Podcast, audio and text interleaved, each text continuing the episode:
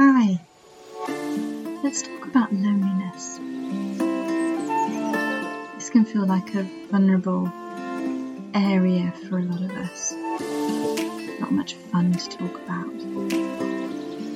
But I maintain that every one of our feelings has value, is useful in some way, however uncomfortable or unpleasant it is to experience. And if we apply that theory to loneliness, what do we learn? What what about loneliness can be useful or helpful to us? This is not going to be one of those positivity, silver lining episode podcast type things. Um, no, more a case of looking at feelings like their data and that the information that they offer us is essentially neutral and an invitation to towards application. To me, it seems that loneliness tells us we need people. Tells us we need people and that we don't currently feel we have people. It's a canary in the mines, it's a little alarm bell, it's a little pat on the shoulder to say, you need to pay attention you don't have enough people. We don't like that feeling. It can make us feel very ashamed because, well, if we were someone people liked, surely we would have people. If we'd managed our lives better, we would have community. It must be something we've done wrong. for a lot of third culture kids, loneliness can be a very frightening feeling. It can thrust us back to innumerable first days. Being the new kid in the class, the new person in the group, the weirdo, the one that nobody really has a vested interest in including. Entirely vulnerable to the reaching out invitation of others to join. When we're the new kid, if we don't carry some kind of social resource that makes us appealing to the established group, we can be alone a long time. It's not fun. Some of us from an early age learnt how to work with what social resources we had. So maybe we were the interesting one, the exotic one, the one who travelled, the one who'd seen things. Maybe we were the smart one or the funny one maybe we learnt how to make other people feel good, make other people understand we were interested in them. And in that way, we became valuable to them. A lot of us have experiences of deep and lasting friendships where there was a move beyond mutual exchange of social resources to a deep mutual understanding and care. But for others of us, a lot of TCKs can be left with a sense of are we friends because I managed it well? Is that is that why we're close? Because I'm useful and I've made myself useful. We can be left with a sense of vulnerability in our friendships, a sense of insecurity around do they really know me and do they really like me and would they really like me if they really knew me? There are so many of us with so many parts hidden at the back. we're not always sure how all of those elements of us from different cultures, different times, would be received. So they don't all show up, and then we're left wondering what if they did? Would we be rejected?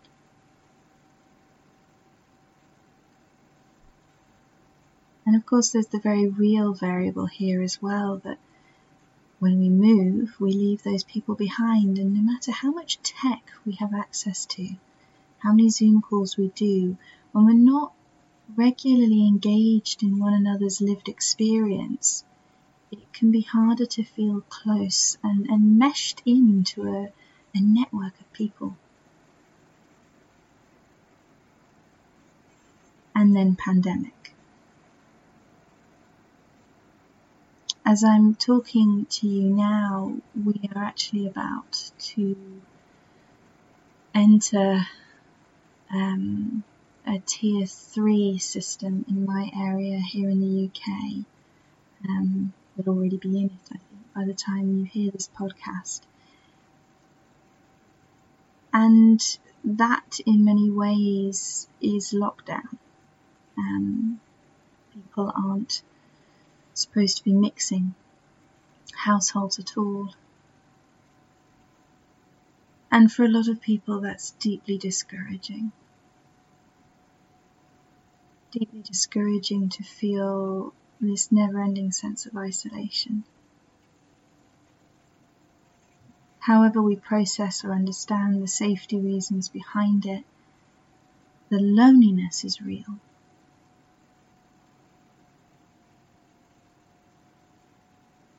And the loneliness is hard to live with.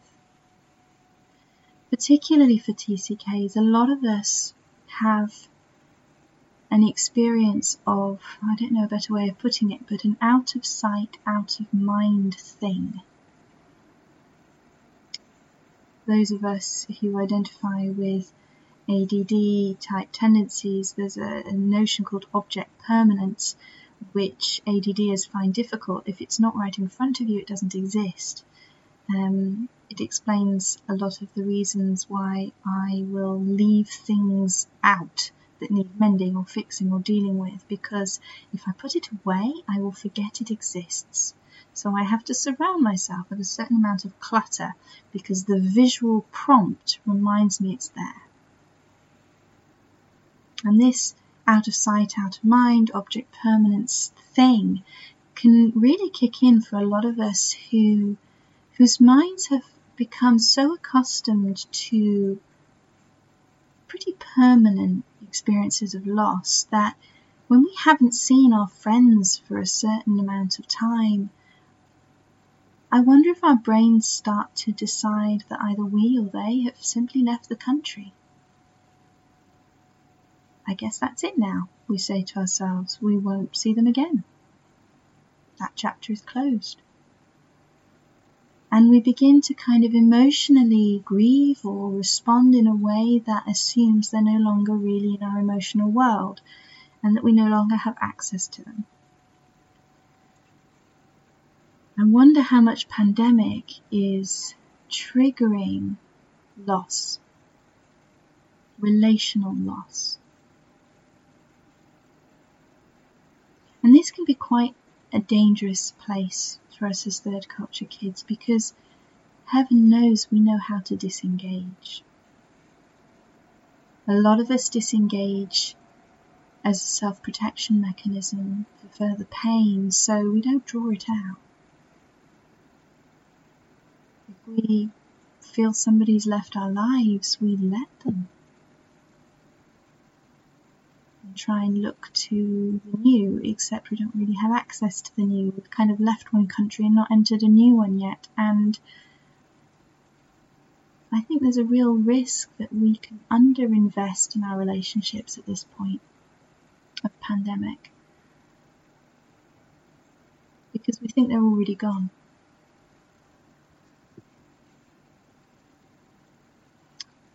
I wonder, I'm doing a lot of wondering,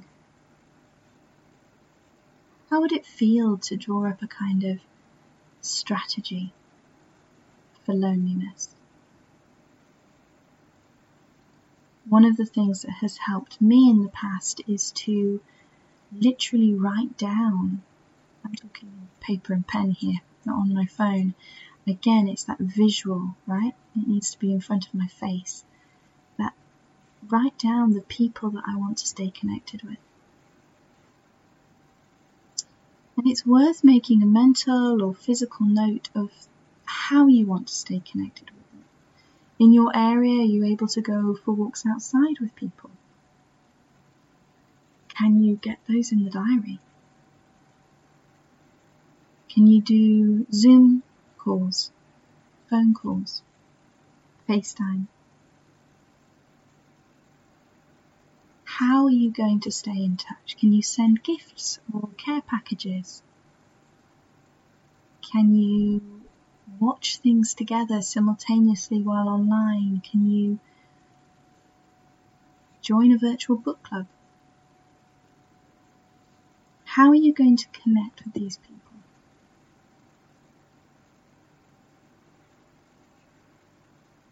Having people in our diary, in our imagined future does an awful lot to combat loneliness. Where loneliness triggers a fear that we will be left alone, we need reminders that we don't have to be alone, that there are people we can reach for, that this isn't a new kid in the class situation, that there are already people there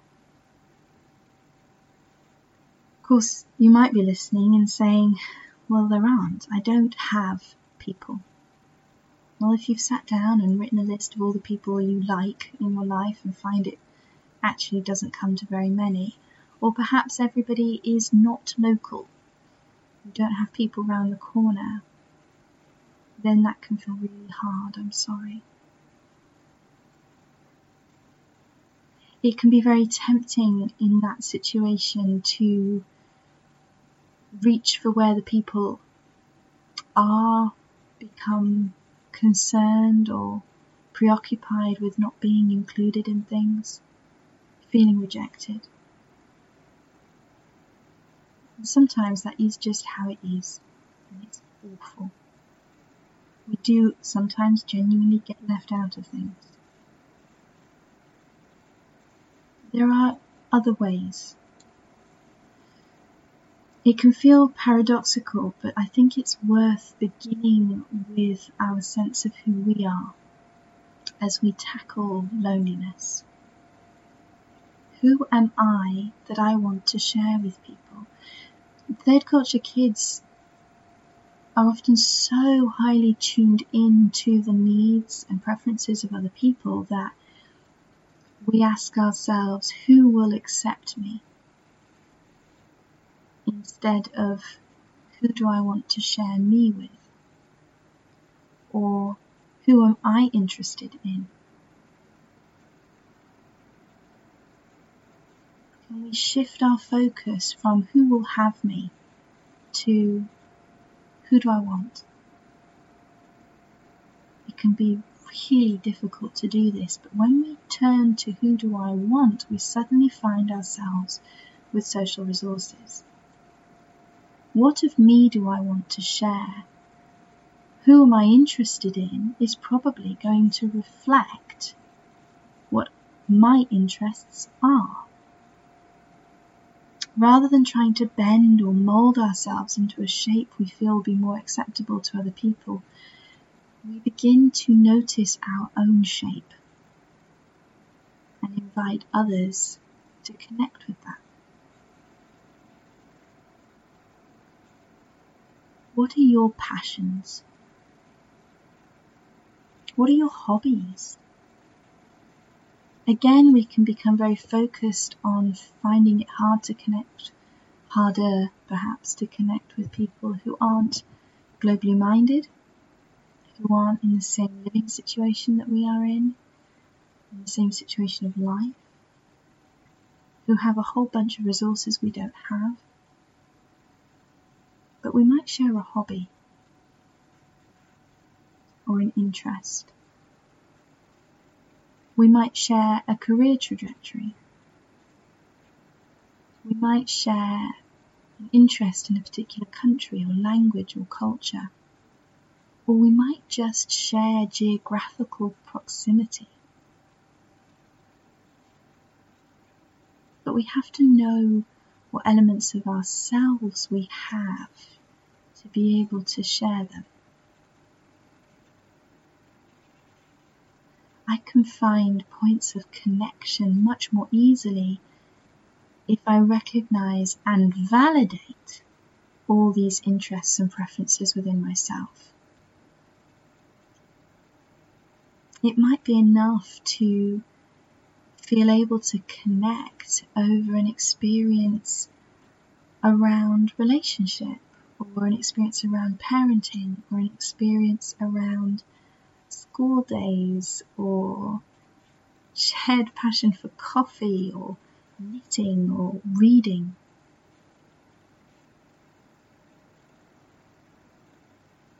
Where are your people, the people that share your interests? Find your interests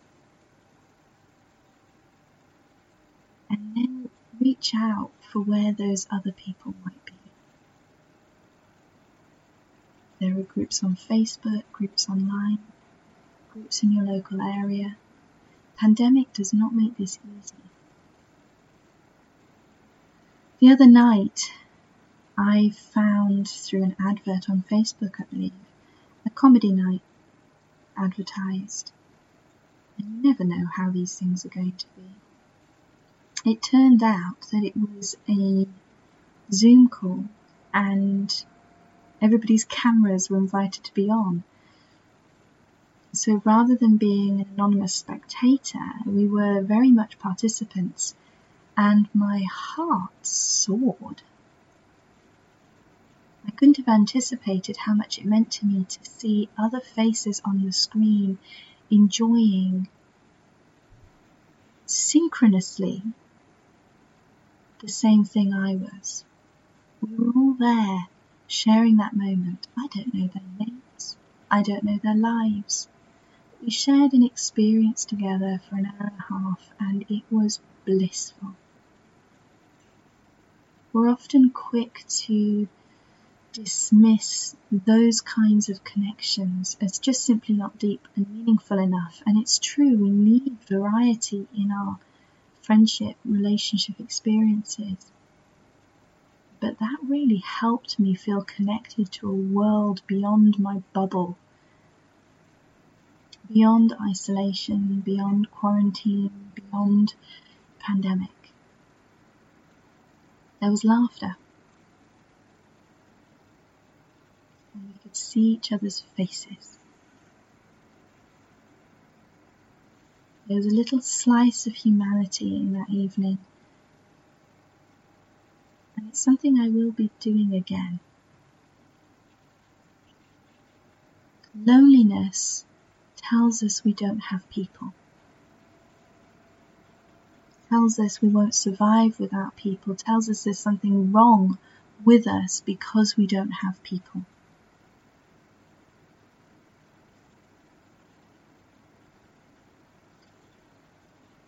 Loneliness can be a useful invitation to reach for the people we need without needing us to generate shame about that.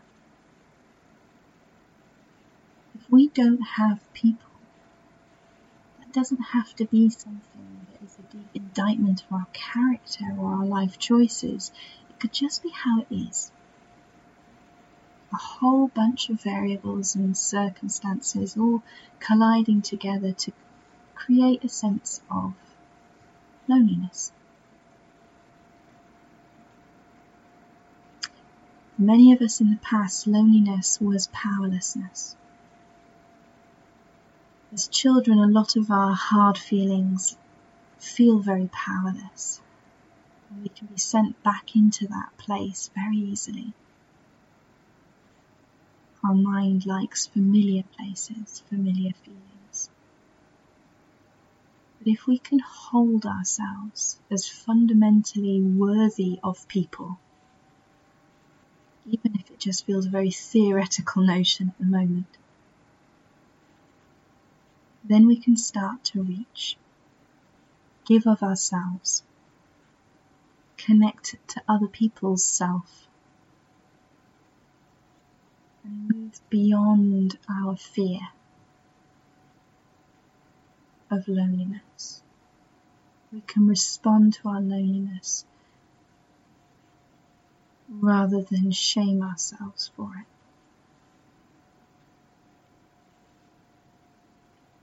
In the same way that any kind of pain is an invitation for us to help ourselves, reach for painkillers, remove our hand from the fire, apply antiseptic cream and bandages, reach for a doctor's help. Emotional pain is the same invitation. Needing people is not wrong, although for many of us it can feel very vulnerable. Because what if they leave? What if we leave? What if we don't? Or what if they do? But that isn't a failure on our part. What kinds of connections would be open to us if we didn't fear? Thank you for listening. Bye.